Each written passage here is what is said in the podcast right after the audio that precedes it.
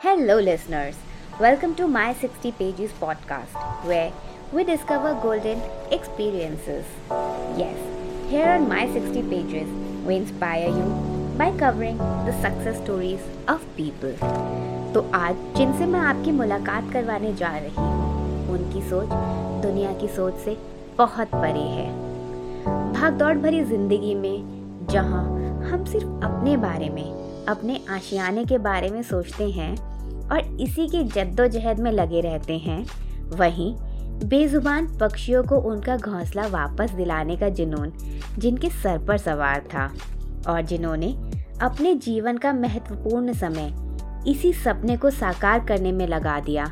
तो आइए, मिलते हैं national record holder in Limca Book of Records international Green Apple Award winner the star of Earth Day Network film maker environmentalist and the founder of Eco Roots Foundation Shri Rakesh Khatri ji से। राकेश जी इससे पहले कि मैं प्रश्नों का सिलसिला शुरू करूँ, मैं चाहती हूँ कि आप अपने बारे में हमारे लिसनर्स को कुछ बताएँ। जैसे आपका जन्म कहाँ हुआ घर परिवार और अपने बचपन की कुछ खट्टी मीठी बातें। मेरा नाम राकेश खत्री है। मेरा जन्म चांदी चौक के अंदर कटरा नीर में हुआ था। हमारा तीन मंजिली मकान था एक, जिसकी छत के ऊपर बहुत सारी चिड़िया हुआ करती थी, क्योंकि टीन की शेड थी और दीवारों में खूब सारी ईंटें मेरे दादाजी ने निकलवा के रखी हुई थी, जिसके अंदर चिड़िया अपना घर बनाया करती थी। और मेरा पहला काम ये होता था स्कूल से आने के बाद मैं भाग के सीधा छत पे जाता था। और छत पे जाने के बाद मैंने वहाँ अपने बहुत सारे क्राइम के इक्विपमेंट छुपा के रखे हुए थे। वो इक्विपमेंट क्या थे? एक टोकरी होती थी, एक टोकरी के अलावा उसके अंदर थोड़े से ग्रेन्स होते थे, एक रस्सी होती थी, एक लकड़ी होती थी। हम क्या करते थे, उसको लकड़ी को टोकरी को लकड़ी से टिका करके और रस्सी बाँध के दूर बैठ जाया करते थे, उसमें ग्रेन्स डाल देते थे। और उसके साथ ही एक और छोटी सी पोटली होती थी, जिसमें कोई अपनी चाची की लिपस्टिक ताई की बिंदी, सिंदूर, मम्मी का कुछ ऐसा कलरफुल वाला सामान, ये सारा सामान ऊपर छुपा के रखा हुआ था। और उस डंडी के अंदर जब हम टोकरी के अंदर दाने डाल दिया करते थे और चिड़िया आती थी तो डंडी को खींच दिया करते थे। और डंडी को खींचती वो उसके अंदर बंद हो जाया करती थी और जब बंद हो जाती थी उसके अंदर हाथ डाला और उसको चिड़िया को निकाल के खूब सारा रंग लगाया और उड़ा दिया और ये देखते थे कब वापस आएगी। और उसके बाद जब मैं नीचे जाता था तो मेरे मदर फादर मेरा कान पकड़ के मुझे उड़ाया करते थे और वो कहते थे कि देखा, फिर तुमने वही बदतमीजी करी, फिर तुमने चिड़िया को उड़ाया और दो पढ़ते थे। उस टाइम क्या पिटने में बहुत बुरा लगता था, लेकिन ये भी लगता था कि शैतानी में मज़ा बहुत आता था।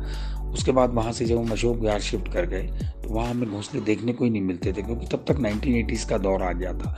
क्लाइमेट चेंज ग्लोबल वार्मिंग बड़ी बड़ी बादलों को जितनी आने की जल्दी रहती थी, उतनी जल्दी जाने की भी जल्दी रहती थी। मोर का गाना बदल गया था, कोयल के कूकने की टाइम बदल गई थी, पक्षियों के अंडे देने का समय बदल गया था। सब कुछ उथल पुथल था बड़ी बड़ी बातें होती थी, पार्कों के अंदर ऑर्नामेंटल ट्रीज लगने लगे ऑर्नामेंटल प्लांट्स लगाते थे वो लोग। जो बेसिक बुशेज होती थी, वो हटा दी जाती थी सीमेंटेड ट्रैक लगाते थे। ये सारी बातें देख के बड़ा दुख होता था और लगता था कि घोंसले कहाँ चले गए। और जब वो घोंसले नहीं मिलते थे तो बड़ा दुख होता था। तो हम लोगों ने क्या करा? हम लोगों ने एक बहुत अच्छा प्लान बनाया। मैंने अपने कुछ दोस्तों को दिया और हमने नारियल, उस टाइम साउथ से नारियल आना शुरू हो गया था हरा वाला पीने का। तो उस नारियल को लेके हम लोगों ने ऊपर से उसके खोल को खाली करा। उसके अंदर खूब सारे न्यूज़पेपर डाले। उसके ऊपर फेविकूल की एक हल्की सी लेयर लगाई और उस पर कूलर की जो घास साइड्स की होती है पैड की, वो लगा के और हमने पेड़ों के ऊपर रस्सी बाँध के उसको लगा दिया। तो लोग हंसने लगे कि तुम कैसे भी तुम्हारे घोंसले के अंदर चिड़िया आ जाएगी, चिड़िया तो अपने घोंसले में आती है। लेकिन हमारे मन में विश्वास था कि नहीं होगा। लेकिन चालीस लगाए थे। और दस दिन के बाद, पंद्रह दिन के बाद वो सूखने शुरू हो गए क्योंकि न्यूज़पेपर ने उसका मॉइस्चर ऑब्ज़र्व कर लिया था।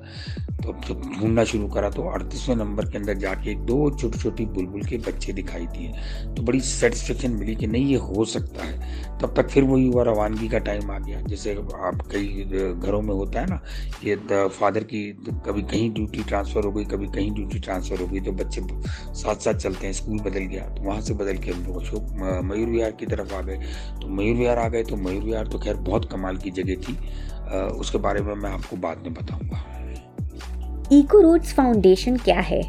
इसे शुरू करने का उद्देश्य और इससे जुड़े प्रयासों के बारे में हमें कुछ बताइए।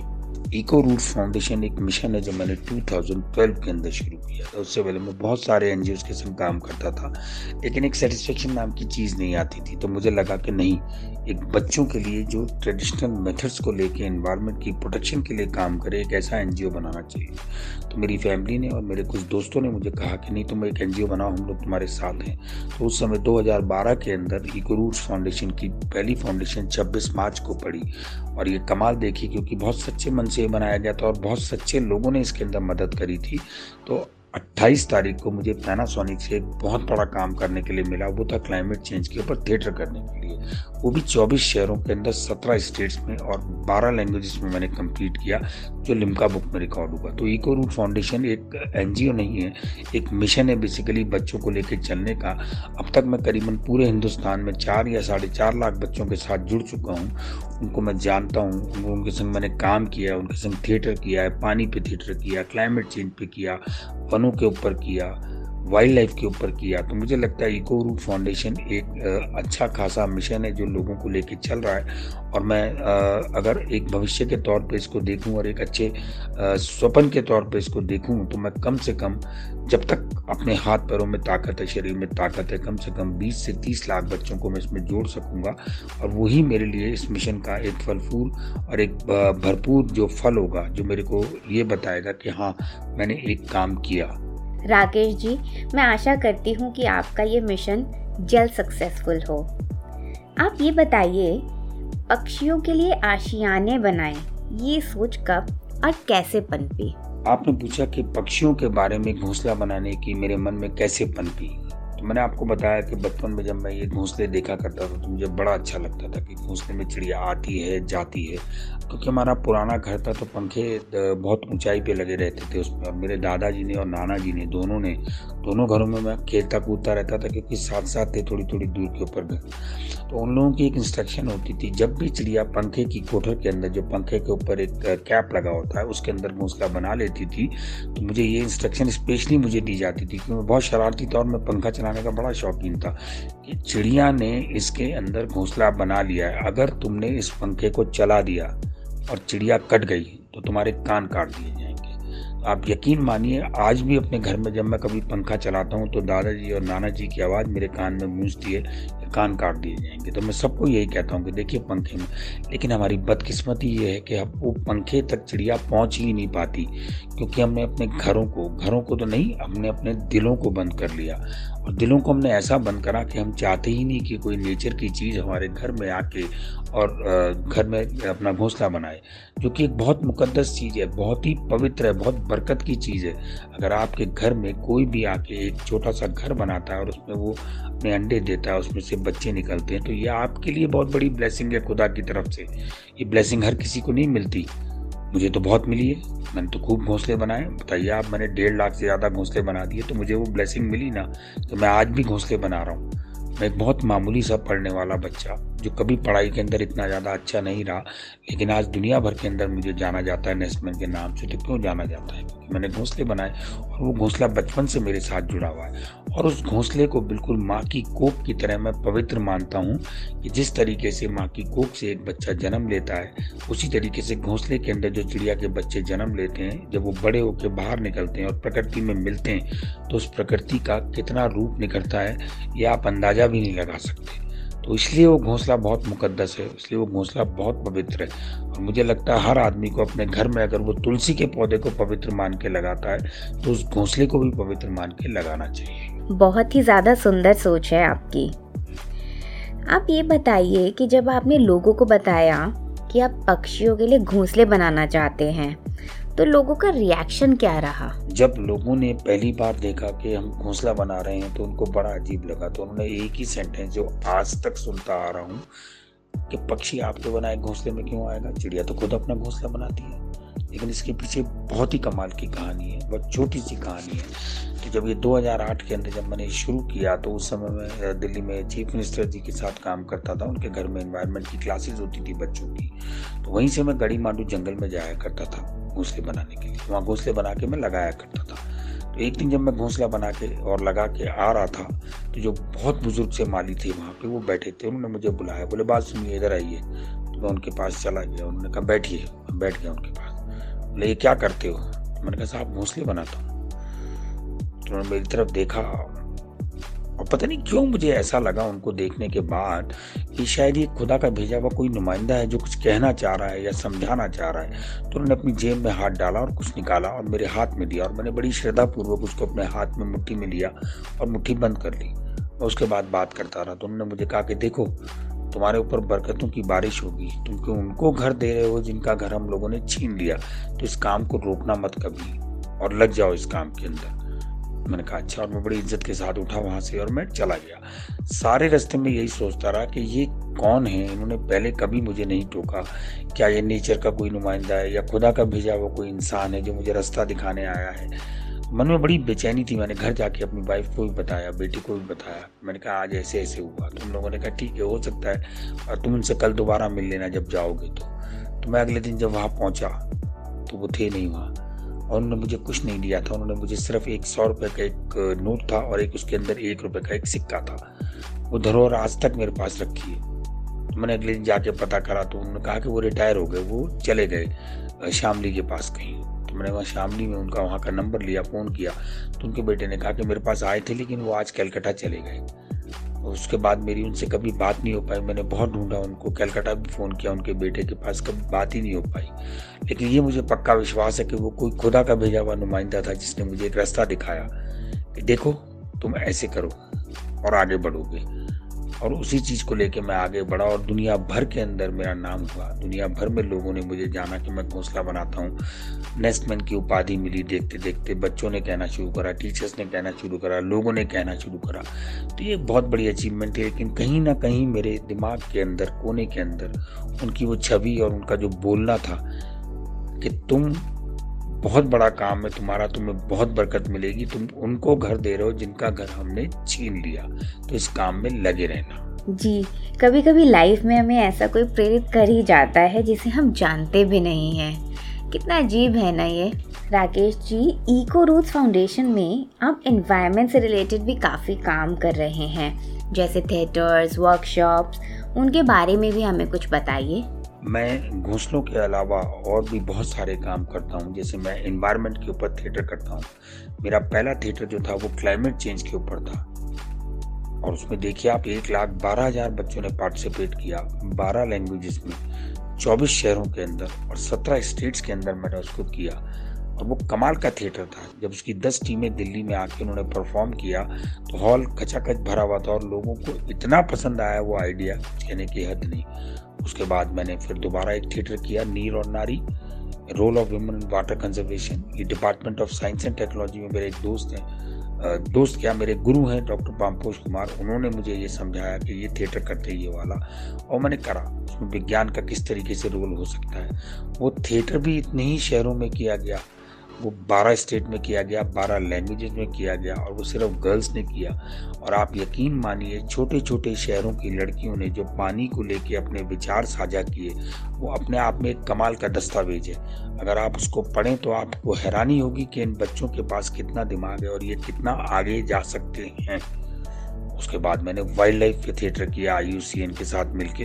वो भी कमाल था। छोटे छोटे बच्चों ने इंडेंजर्ड स्पीशीज के मोनो एक्टिंग करी, उनके कॉस्ट्यूम पहने, उन्होंने बताया कि हम खतरे में, हमें बचाओ। तो वो अपने आप में कमाल था, उसमें 179 स्कूल्स ने पार्टिसिपेट किया, वो ऑनलाइन था, क्योंकि पेंडेमिक का टाइम आ चुका था। उसी पेंडेमिक के दौरान हम लोगों ने एक थिएटर और किया, वो थिएटर था जंगल और वन को लेके। वो ये था कि नेचर आदमी से सवाल पूछ रही है और आदमी उसको जवाब दे रहा है। ये दो दो लोगों ने मिलके करा था और इसको स्प्लिट करके उन लोगों ने थिएटर किया और वो भी बड़ा कमाल का रहा। अब जो मैं थिएटर करने जा रहा हूँ, वो एस गोल्स के ऊपर करने जा रहा हूँ। और मुझे लगता है वो भी एक यूनिक चीज़ होगी कि एस गोल्स के ऊपर कोई थिएटर करे। तो अब देखते हैं आगे क्या होता है। अभी तक बच्चे तैयार कर रहे हैं और मुझे लगता है बहुत जल्दी मैं उसको फ्लोट कर दूँगा। वो एक अपने आप में कमाल का थिएटर होगा। उसके अलावा मैं बच्चों को एजुकेशन देता हूँ। पढ़ाने के लिए हम लोग नेचर रिलेटेड एक प्रोग्राम चलाते हैं छोटा सा, जिसमें बच्चों को हम आइडेंटिफिकेशन सिखाते हैं। ट्रीज की इंसेक्ट्स की बर्ड्स की, इस तरीके से करके। वो भी अपने आप में कमाल का सब्जेक्ट है हमारा। बहुत अच्छा चल रहा है। उसके अलावा हम किताबें निकालते हैं छोटे छोटे बच्चों के साथ। अभी हमने दो किताबें निकालने की पूरी तैयारी कर ली है। लेसन फ्रॉम द पास्ट इसके अंदर बच्चे अपने बुज़ुर्गों से वो सवाल पूछ रहे हैं कि आप बताइए, आपके समय में इन्वायरमेंट कैसा रहता था? अब इतना खराब क्यों हो गया? पहले आप लोग छीके के अंदर या अलमारी के अंदर सब्ज़ी रख दिया करते थे, दूध वो खराब नहीं होता था। अब इन्वायरमेंट धीरे धीरे इतना खराब कैसे हो गया? आप पानी कैसे बचाते थे? आप पानी के लिए क्या क्या करते थे? सेकंड दूसरी की जो किताब निकल रही है, वो है, चलो चहकती महकती दुनिया को ढूंढें। इसमें हम लोगों ने करीबन 52 बच्चों से अलग अलग शॉर्ट स्टोरीज लिखवाई हैं कि उन्होंने इन्वायरमेंट कैसा देखा। जैसे पन्ना में रहने वाले बच्चों ने बताया कि उन्होंने शेर को पहली बार कब देखा था या शेर को उनको लेके क्या विचार है, उसमें वो छोटा सा एक चित्र भी बनाएँगे और उस चित्र के साथ अपनी कहानी लिखेंगे। तो मुझे लगता है ये दो यूनिक चीज़ें हैं जो किताबें आ जाएँगी। और तीसरी किताब जिसकी तैयारी हमने अभी शुरू करी है, वो है एक कहानी पत्ता बोले। इसमें हमने 40 इंपॉर्टेंट इंडियन ट्रीज लिए हैं, जिनके बारे में सारी की सारी स्टोरी है और वो भी हमारे साथ बच्चे लिख रहे हैं। वो मेरे को लगता है अपने आप में वो भी एक कमाल की चीज़ होगी। चलिए देखते हैं बहुत जल्दी ये तीनों किताबें आ जाएँगी। और सबको पढ़ने को मिलेगी। इसके अलावा हम लोग ई वेस्ट के ऊपर काम करते हैं। हम ई वेस्ट के ऊपर बच्चों को अवेयर करते हैं कि कैसे अपने घरों के ई वेस्ट को वो निकालें और उसको वो सही जगह पहुंचाएँ रिसाइकलर के पास ताकि उसका कोई नुकसान ना हो। क्योंकि बहुत सारे लोग ऐसे ग्रुप हैं जो उस ई वेस्ट को ले जाते हैं, उसे जलाते हैं, उसमें से तारे निकालते हैं, वो सब करते हैं तो वो हमारे वातावरण को ख़राब करती है। तो ई वेस्ट के ऊपर हम लोग काम कर रहे हैं। ई वेस्ट के अलावा हम लोग तालाबों का पुनरुत्थान करते हैं। जो तालाब खराब हो गए, उनको हम ठीक करते हैं। हम कुओं को पुनरुत्थान करते हैं, जो कुएँ लोगों ने खराब कर दिए, उनको दोबारा सारा का सारा डिग करके उस कुएँ के अंदर फिर देखते हैं वाटर लेवल बढ़ जाए और वो कुएँ काम आए। क्योंकि कुआँ हमारे इन्वायरमेंट की एक बहुत इंपॉर्टेंट चीज़ है। इसी तरीके से स्कूल्स के अंदर रेन वाटर हार्वेस्टिंग करते हैं। काफ़ी सारे काम है जो इन्वायरमेंट को लेके हैं, हम लोग करते हैं और बच्चों को सिखाते हैं। आप इतने सुंदर प्रयास कर रहे हैं कि उनकी तारीफ़ के लिए मुझे शब्द ही नहीं मिल रहे हैं। तो आप जो ये प्रयास कर रहे हैं, इनमें और तेज़ी लाने के लिए आपका सरकार से या आम व्यक्ति से आप क्या उम्मीद रखते हैं? देखिए एनवायरनमेंट को लेके जो हम लोग काम कर रहे हैं, उसके लिए हम किसी को जगा तो नहीं सकते। जागना तो आदमी को खुद ही पड़ेगा। हथौड़ी और कील आपके सामने दीवार पे आपको खुद लगानी है। या तो आप उंगली पे मार लीजिए या दीवार पे मार लीजिए। नुकसान तो हम अपना कर रहे हैं। आप देखिए ना, कितना बड़ा नुकसान है। हमारे पूर्वजों ने हमें बहुत ही खूबसूरत फॉग दिया था। इतनी खूबसूरत धुंध होती थी और हमने अपने आगे वाली जनरेशन को क्या दिया? स्मॉग अब अगर ये जनरेशन नहीं समझी या ये बच्चे नहीं समझे, इसीलिए मैं बच्चों को फोकस करता हूँ, क्योंकि वही इन्वायरमेंट के सबसे अच्छे मैसेंजर हैं जो आपकी ज़िंदगी की धारा बदल सकते हैं। और अब जाग रहे हैं बच्चे छोटे छोटे बच्चों की बातें सुनते हैं, पूरे वर्ल्ड लेवल के ऊपर जो अच्छे अच्छे छोटे बच्चे लीडर के तौर पर पैदा हो रहे हैं, ये वही लोग हैं जो इस आगे इस दुनिया को संभालेंगे। हम लोगों का जीवन कट चुका, हम लोग तो अपना जीवन काट चुके हैं। अब काटने का टाइम इन लोगों का है और ये संभल चुके हैं। और ये मुझे बड़ा अच्छा लगता है जब हम वर्कशॉप करते हैं तो पेरेंट्स अपने बच्चों को लेके आते हैं और वो भी यंग पेरेंट्स जो 40 45 की एज के हैं। तो ये एक अच्छी निशानी है। हमारी जो नेस्ट की वर्कशॉप करते हैं हम घोंसले बनाने की, उसमें तीन तीन जनरेशन बैठती हैं। आप सोचिए तीन जनरेशन बैठ के एक घोंसला बना रही है, कितनी बड़ी बात है, कितनी बड़ी ब्लेसिंग है एक चिड़िया को। कि हम तीन जनरेशन मिलकर एक घोंसला बना के उसको दे रहे हैं। कभी हम लोग साथ बैठ के खाना भी नहीं खाते आज की तारीख में। हालात ये हो चुके हैं, हमारे घरों में, अपने हाथों में मोबाइल रहता है अपना। उन सब चीज़ों को छोड़ के अब हमें इन बच्चों के साथ लगना पड़ेगा। इन बच्चों को हम थोड़ा संभालें, इनका भविष्य तभी सुधर पाएगा अगर हम लोग सुधर गए। और हमारा सुधरना तभी संभव होगा जब हम जाग जाएँगे। और जागेंगे हम कब? जब हमारे हाथ से चीज़ें निकलती चली जा रही हैं, हमें दिख रहा है कि हमारे हाथ से चीज़ें निकल रही हैं तो अब समय आ गया है कि हमें जागना चाहिए और जागती हमें इन बच्चों को जगाना चाहिए और ये बच्चे ही आगे वाली जनरेशन को संभाल पाएँगे।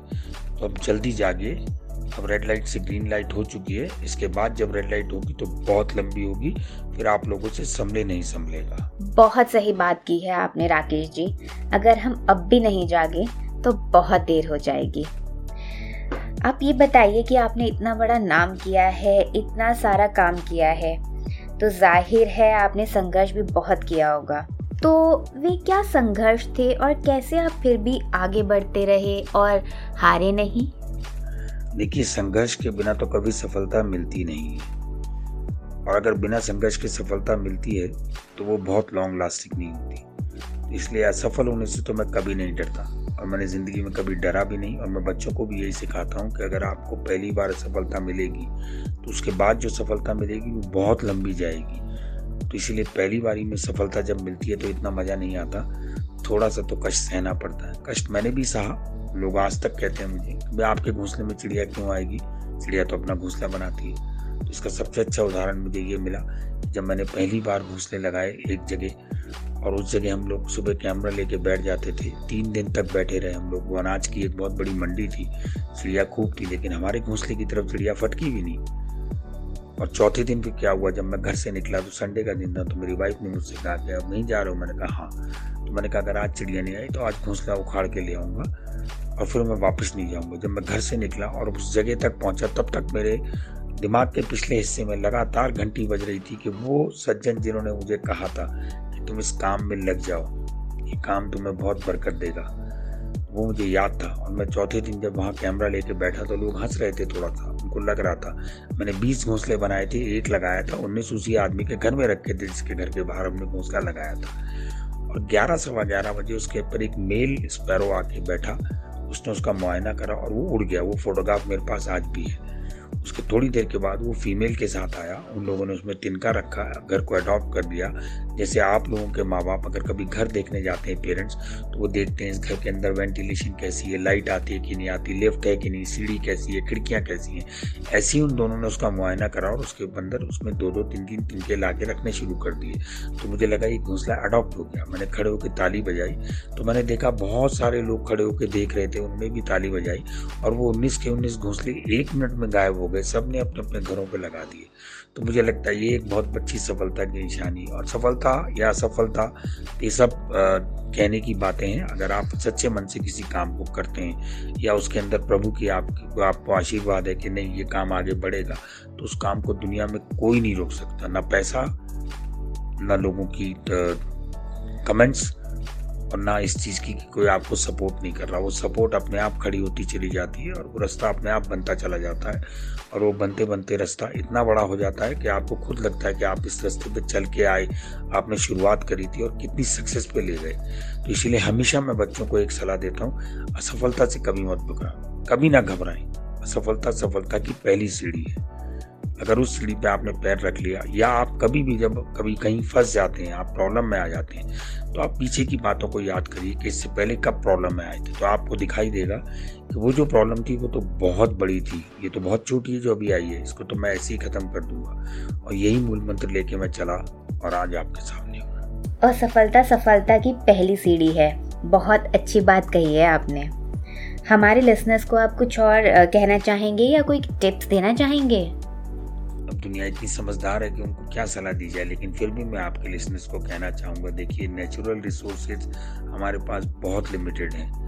आप प्लीज़ उनको अपने एटीएम कार्ड की तरह यूज़ करिए। जैसे आप अपने एटीएम कार्ड से कभी फालतू पैसा नहीं निकालते, ऐसे आप नेचुरल रिसोर्सेज को भी बहुत ध्यान से यूज़ करिए। और बच्चों को मैं एक सलाह पेरेंट्स को बेसिकली सलाह देना चाहूँगा कि अपने बच्चों को एक चीज़ ज़रूर सिखाएँ कि जब भी घर में कोई आता है, पानी वो बच्चे दें उनको। उनको, उनका अभिवादन करें, उनको पानी दें। और पानी देने का एक बहुत अच्छा तरीका निकालें कि देखिए नॉर्मली क्या होता है, आपके घर में अगर सपोज़ करिए छः गेस्ट आए तो आपने छः गिलास रख दिए। छः में दो ने आधा पिया, दो ने पूरा पिया, दो ने बिल्कुल नहीं पिया। उसके बाद उस पानी को ले जाके हम लोग सिंक में फेंक देते हैं। वो अच्छी बात नहीं है। पानी बहुत लिमिटेड है हमारे पास। जितना था उतना ही है। मैन्युफैक्चरिंग कर नहीं सकते आप पानी की। तो बच्चों को ये सिखाइए कि वो जब भी कोई आता है उनको अभिवादन करने के बाद हमेशा जग में और खाली गिलास उल्टे करके रखें। उनसे कहें कि जिसको पानी पीना है। थोड़ा सा बुरा लगेगा। कभी आज तक किसी ने आपको ये नहीं कहा होगा कि आपके घर का पानी पी के मज़ा आ गया। खाना खा के तो सब कहते हैं। तो उस पानी को क्यों वेस्ट करना? जिसको ज़रूरत होगी वो पी लेगा। आप देखिए, मैंने ऐसे ऐसे गाँव में जाके काम किया है, जहाँ रात को डेढ़ बजे पानी आता है। लोग खाट के ऊपर बैठ के नहाते हैं। उसी समय बर्तन मांजे जाते हैं। उसी समय कपड़े धोए जाते हैं, क्योंकि पानी आता ही उतनी देर के लिए उनके पास। तो बहुत कीमती चीज़ है, उस पानी को बचाइए। और लोग सच में उस पानी को बचाइए। आप पेड़ लगाइए। मैं ज़रूर कहता हूँ, अच्छी बात है पेड़ लगाना। अगर आप पेड़ नहीं लगा सकते तो आप पेड़ों को लगाने की, ना लगाने की बजाय आप उन पेड़ों को अडॉप्ट करिए, जो पेड़ ऑलरेडी लगे हुए हैं। थोड़ी उनकी देख रेख करिए। आप घोंसले नहीं बना सकते, कोई बात नहीं आप फरवरी का महीना आते अपने घर के आसपास के पार्कों के अंदर खूब सारी डंडियाँ तोड़ के रखें छोटी छोटी जो घोंसले में यूज़ होती हैं। पुराना ऊन रख दें, पुरानी रुई रख दें ऐसी बहुत सारी चीज़ें होती हैं जो घोंसले में यूज़ होती हैं, वो सारी चीज़ें टाट की, बोरियों के टुकड़े काट के रख दें तो आप ये सब रखेंगे तो पक्षी वहाँ से उठा के ले जाएँगे। जैसे आप उनको सपोर्ट कर रहे हैं, ऐसी नेचर उनको सपोर्ट करती है। जब नीम की पत्तियाँ गिरती हैं तो उनकी डंडियाँ जब गिरती हैं तो उनकी पत्तियाँ अपने आप अलग हो जाती हैं। वो छोटी छोटी डंडियाँ उसकी रह जाती हैं। और बहुत ज़्यादा तादाद में पक्षी उनसे अपना घर बनाते हैं, क्योंकि एक तो वो फ्लेक्सिबल होती है, उसमें पेस्ट नहीं लगता। तो जब प्रकृति उनकी सपोर्ट कर सकती है तो हमें भी करनी चाहिए। प्रकृति तो हमें शुरू से सपोर्ट करती आई है। हमें प्रकृति की ज़रूरत है। प्रकृति को हमारी ज़रूरत नहीं है ऐसी। प्रकृति तो खुद अपने आप में सेल्फ एफिशिएंट है। और हमारे हिंदुस्तान की बायोडाइवर्सिटी इतनी अच्छी है जो किसी कंट्री में नहीं है। तो उसकी बायोडाइवर्सिटी को देखते हुए भी। आपने लॉकडाउन के टाइम में लोगों ने खूब कहा, हमने ये पक्षी देखे, हमने वो पक्षी देखे, यहाँ से हिमालय पर्वत की चोटियाँ दिखाई दे रही। मैं अभी भी इस जंगल में, जिस जंगल में मैं बैठा हूँ, वहाँ से हिमालय की पूरी चोटी दिखाई देती है। कमाल का दृश्य होता है जब सुबह सूरज निकलता है और शाम को डूबता है, तब भी बहुत कमाल का होता है। तो वो तो फील करने की चीज़ है। नेचर को फील करिए। गाड़ी में बैठ के नहीं नेचर में घुल मिल के। एक बार आप नेचर को फील करिए, उन पक्षियों से कम्युनिकेट करिए। वो पक्षी आपके बहुत अच्छे दोस्त हैं और वो नेचर के बहुत अच्छे मैसेंजर हैं। इतने रंग बिरंगे इतनी मीठी आवाज़ बोलने वाले पक्षियों से एक बार कम्युनिकेट करिए, आपके दिल में बहुत तरावट आएगी और आपकी लाइफ से नेगेटिविटी बहुत जल्दी जाएगी। प्लीज़ नेचर को फील करिए और नेचर को फील करना सीखिए और सबसे ज़्यादा बच्चों को सिखाइए। आई एम श्योर इस इंटरव्यू से बहुत से लोग मोटिवेट हुए होंगे और आपके इस मिशन से जुड़ने का प्रयास भी करेंगे। तो चलते चलते आप हमें ये बताइए कि इस मिशन के साथ हम कैसे जुड़ सकते हैं। देखिए हमारे एनजीओ के संग जुड़ने के लिए कोई ऐसी फ़ीस या कोई ऐसा फॉर्म नहीं है। आप जस्ट हमें मैसेज करिए हमारे नंबर पे nine three one two six two six nine zero nine या आप गूगल पे जाइए, हमारे बारे में सर्च करिए थोड़ा सा आप नेस्ट मैन ऑफ़ इंडिया लिखिए, आप राकेश खत्री लिखिए, आप गुरु फाउंडेशन लिखिए, आपको हमारी ईमेल से लेकर सब कुछ मिल जाएगा। आप जस्ट हमें ईमेल करिए और हम आपको फटाक से जवाब देंगे। हमने अपनी पूरी एक डेडिकेटेड टीम इसी चीज़ के लिए लगा रखी है कि जैसी किसी की इंक्वायरी आती है, कोई हमसे जुड़ना चाहता है, उसको फ़ौरन से जोड़िए। और ये ज़रूरी नहीं कि आप हमारे साथ आके रोज़ काम करें, आप अपने एरिया में रह के भी हमारे साथ काम कर सकते हैं। हम उसके लिए हमेशा खुले दिल से आपका स्वागत करेंगे। जब आपका इन्वायरमेंट के लिए काम करने का मन करे, जब प्रकृति से जुड़ने का मन करे प्लीज़ हमें बुलाइए। या हमें बताइए, हम डेफिनेटली आपके साथ खड़े होंगे। और लेट्स गो ग्रीन कम से कम इस धरती को हरा बनाने के लिए, और ज़्यादा हरा बनाने के लिए, जितने ज़्यादा हम लोग जुड़ सकेंगे, उतना बेहतर है। धन्यवाद। God bless you all thank you very much Rakesh ji. आप रियल सेंस में एक इंस्पिरेशन हैं, एक इंस्टीट्यूशन हैं आप अपने आप में। आई ट्रूली बिलीव कि हमारे लिसनर्स आपसे ज़रूर इंस्पायर हुए होंगे। ऐसे ही एक और इंस्पायरिंग स्टोरी के साथ हम फिर मिलेंगे on our next podcast of my sixty pages where we discover golden experiences till then keep listening and keep your spirits motivated bye bye